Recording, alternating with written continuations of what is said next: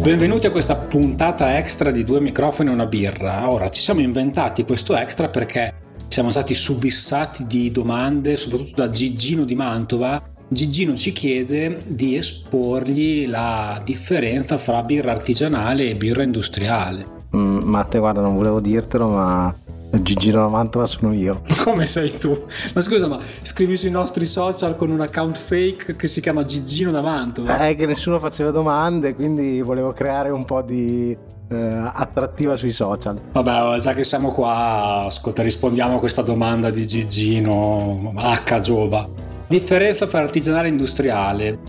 Potremmo partire dalla legge italiana. Per la legge italiana, dal 2016, la birra è artigianale se la produzione è inferiore a 200.000 ettolitri l'anno, se non subisce processi di microfiltrazione o pastorizzazione e se questo birrificio è indipendente, ovvero la proprietà non deve essere di qualche multinazionale o di qualche altro birrificio industriale. Questo però esclude alcuni nomi importanti del panorama birrario italiano come Birra del Borgo, Birrificio del Ducato che sono stati appunto acquisiti da multinazionali del settore.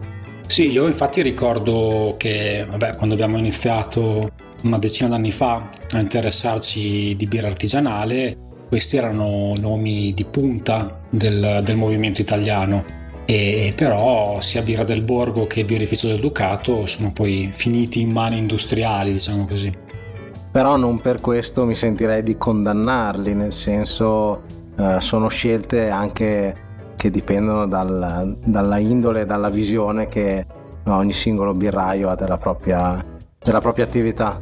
Io ricordo che all'epoca ne parlai eh, con, un, con, un, mio amico birraio di Reggio Emilia e commentavamo appunto questa, questa, decisione di Birra del Borgo di passare in mani industriali. Ovviamente riferisco, quindi non, non so se sia effettivamente andata così, però l'idea era che il birraio fosse comunque stanco di fare tutto quello che doveva fare per mantenere a un certo livello eh, il, suo, il, suo, birrificio, perché comunque non era facile districarsi fra tasse, eh, fra tutto il lavoro che c'è da fare. Il, nel suo caso, tra l'altro, era un birrificio tra i più importanti in Italia, con anche esportazioni, tutto quanto. E quindi sì, anch'io capisco che magari quando ti si prospetta la possibilità di diventare un dipendente a, non so, 4.000-5.000 euro al mese per continuare a fare quello che comunque già stai facendo, eh, ti sgravi di un sacco di responsabilità, cioè non devi più pensare a pagare i fornitori, a pagare tasse, cioè, c'è qualcun altro che ci pensa per te, tu devi concentrarti su quello che ti piace fare, cioè fare birra, quindi da questo punto di vista è uno sgravio completo di, di tutto quello che magari è fastidioso per un, un artista. Venendo dal mm, come lavoro nel mondo dell'informatica la posso paragonare a una startup dell'IT che possa venire acquisita da un Google o un Facebook. Se hai una certa diciamo, livello di garanzia di non venire completamente snaturato dall'acquisizione di, di questa grande azienda, chi non lo farebbe di avere le spalle coperte e poter continuare a fare quello che fa? Soprattutto appunto nel mondo della birra, anche solo potersi agganciare al mondo della logistica o l'organizzazione di uno, di un'azienda molto più grande di quella che può essere un birrificio artigianale è sicuramente di grande, di grande aiuto. Tutto sta nel capire eh, quanto l'industria eh, inizierà a, diciamo, a invadere. A invaderti, esatto, perché io birra del borgo sto continuando a berla e al momento mi sembra che la qualità sia comunque alta. Poi non so paragonare ai livelli iniziali, però mi sembra tutto sommato alta. Va capito se questa, eh, se questa resistenza, poi, poi, magari c'è anche caso che l'industria non stia spingendo, non lo stia snaturando in alcun modo, sono tutti pensieri che magari facciamo sì, noi. sono pensieri a voce alta. Sì, esatto, probabilmente hanno, hanno semplicemente, sono semplicemente entrati in punta di piedi e non hanno cambiato nulla e non cambieranno nulla. Certo è che sono, sono manovre che spaventano un po' il movimento artigianale italiano perché ci si rende conto che la liquidità è, è altrove, diciamo così, quindi tutti sono più o meno comprabili, eh, sono a rischio. Insomma, Beh, forse anche proprio più una questione di, diciamo, morale, anche se sono i puristi che non vorrebbero mai mischiare la propria arte a, al fatto di dire che si è soggiogata al denaro e alle economie di, di una multinazionale. Ecco, forse c'è anche questo aspetto più, più emotivo, più filosofico della, della questione in cui magari c'è chi è più predisposto a dire io la mia attività la voglio comunque mantenere esattamente identica a, a come l'ho creata e non voglio che nessuno dall'esterno mi possa influenzare, altri invece che riescono a vederci gli aspetti positivi e, e magari la possibilità di crescita ulteriore del, del proprio birrificio senza perdere in qualità del prodotto. Ah, questo, questo è senz'altro vero. Tra l'altro sì, mm, il discorso, il discorso delle materie prime e dell'intervento del birraio saranno, saranno fondamentali da questo punto di vista perché è ovvio che l'industria utilizza ricette e utilizza eh, dinamiche, anche materie prime completamente differenti dal mondo artigianale. Eh, ricordo che in alcune puntate citavamo il discorso del mais, del Gran Turco, eh, o comunque il fatto di avere eh, la filtrazione, la pastorizzazione, tutti i processi che per l'artigianale sono come strumenti del diavolo.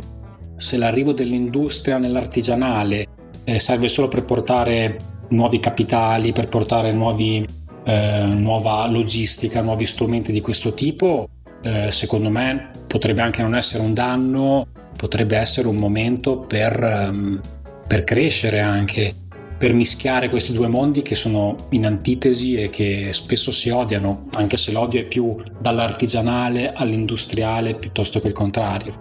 Però è sicuramente un'occasione, potrebbe essere un'occasione.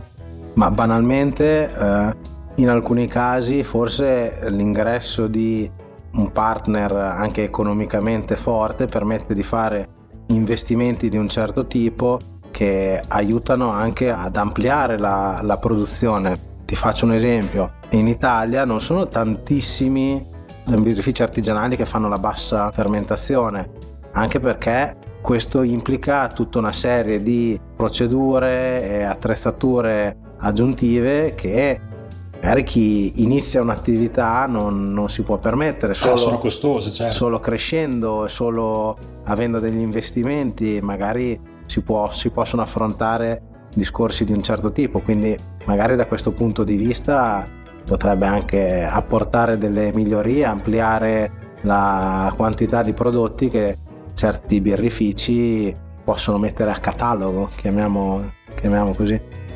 rimango sempre basito quando sento discorsi tipo out-out, per cui magari un, un, birraio artigianale che comprendo perché comunque è proprio un'arte, è, è un crafting come lo chiamano gli inglesi, perciò eh, pensare che il proprio prodotto eh, che si ama venga prodotto con, con, altri sistemi che non si apprezzano, capisco che possa risultare disturbante. Tra l'altro i volumi più grandi e i guadagni più grandi ci sono sempre nella birra industriale, quindi magari un piccolo artigiano che sa di star costruendo qualcosa di prezioso, di unico, di originale con quel poco che ha, pensare invece a questi colossi, questi giganti che riescono, mh, mm, riescono a fare lo stesso fatturato eh, con un prodotto mediocre, capisco che possa far rosicare, diciamo così però secondo me l'atteggiamento corretto sarebbe quello mh, di, di, non vedere tutto come, come bianco o nero. Cioè, ti, faccio, ti faccio questo esempio.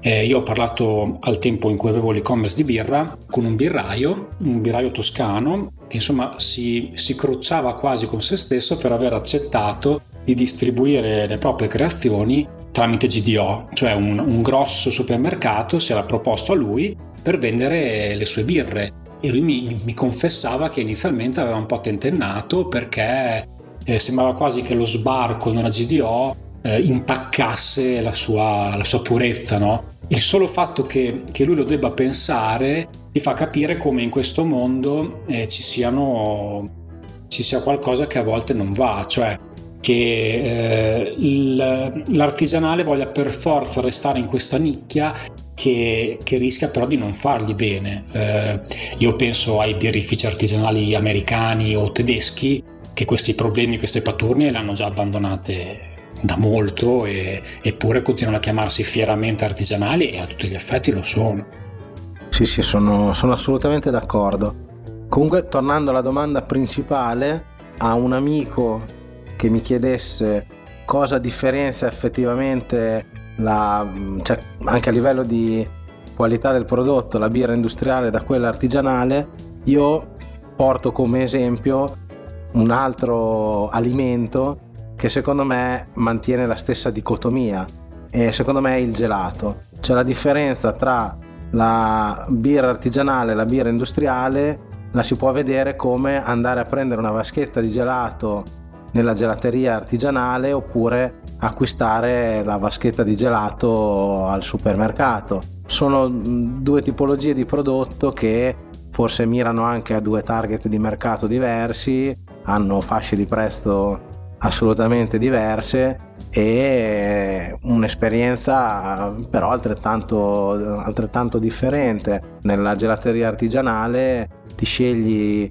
come comporre la tua vaschetta con, con, i gusti che vuoi. Nel banco free, freezer del supermercato hai già la vaschetta composta fatta con quel tipo di prodotto lì, sono tutte uguali e ti deve stare bene quello, a un costo ovviamente non paragonabile. Eh sì, esatto, sì sì, ma infatti è un esempio, è un esempio che ci sta, assolutamente. Tra l'altro dipende anche dalle, dalle aspettative con cui ti poni nei confronti di quel, di quel prodotto. Potrebbe esserci la volta in cui per tipologia di ospiti che hai o per altri vari motivi, ma anche banalmente per, per il portafoglio, tu debba essere costretto o comunque tu sia tranquillo nell'acquistare un prodotto che sai non essere il migliore sul mercato, perché il migliore sul mercato lo paghi di più. Eh, questa è una dinamica classica non solo del gelato, della birra, ma di tantissime altre cose.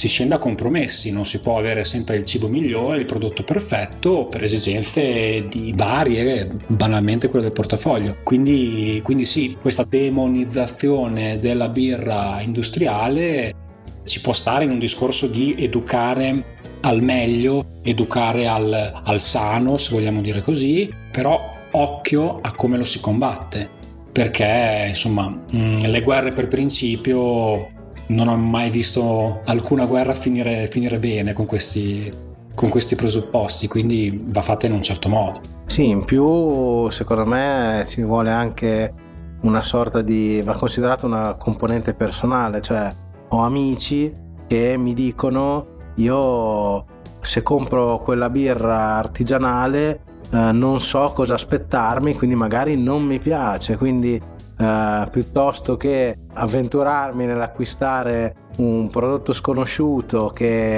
eh, magari non mi piace, preferisco eh, essere fedele alla linea e, e acquistare un, prodotto standard, conosciuto, eh, magari no, non troppo estremo in alcune sue caratteristiche che quindi ha una facilità di piacere al grande pubblico maggiore in modo tale che appunto chi va ad acquistare eh, sa che non acquisterà un qualcosa che poi eventualmente non gli piace. Io a livello personale ragiono esattamente al contrario, cioè appena c'è qualcosa che non conosco sono curioso di volerlo eh, sperimentare. Non tutti ragionano, ragionano in questo sì, modo. Sì, infatti qualcuno può essere può essere confidente, tranquillo nel sapere che quella birra la aprirà sempre nello stesso modo, la berrà sempre nello stesso modo e lui sarà contento così, quindi non deve per forza rappresentare un problema.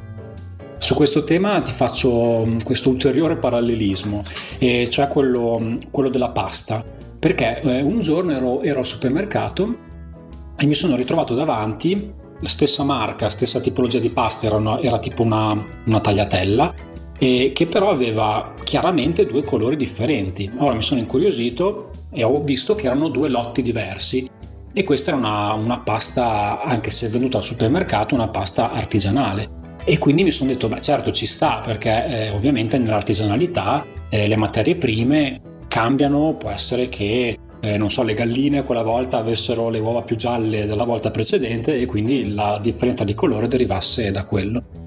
Perciò parlandone con un birraio di questo fatto gli chiesi come faceva eh, ad ottenere una birra quanto più simile dall'otto precedente, nonostante magari le materie prime eh, fossero differenti, l'umidità nell'aria fosse differente, comunque tutta una serie di cose che nella, nell'artigianalità possono, possono cambiare.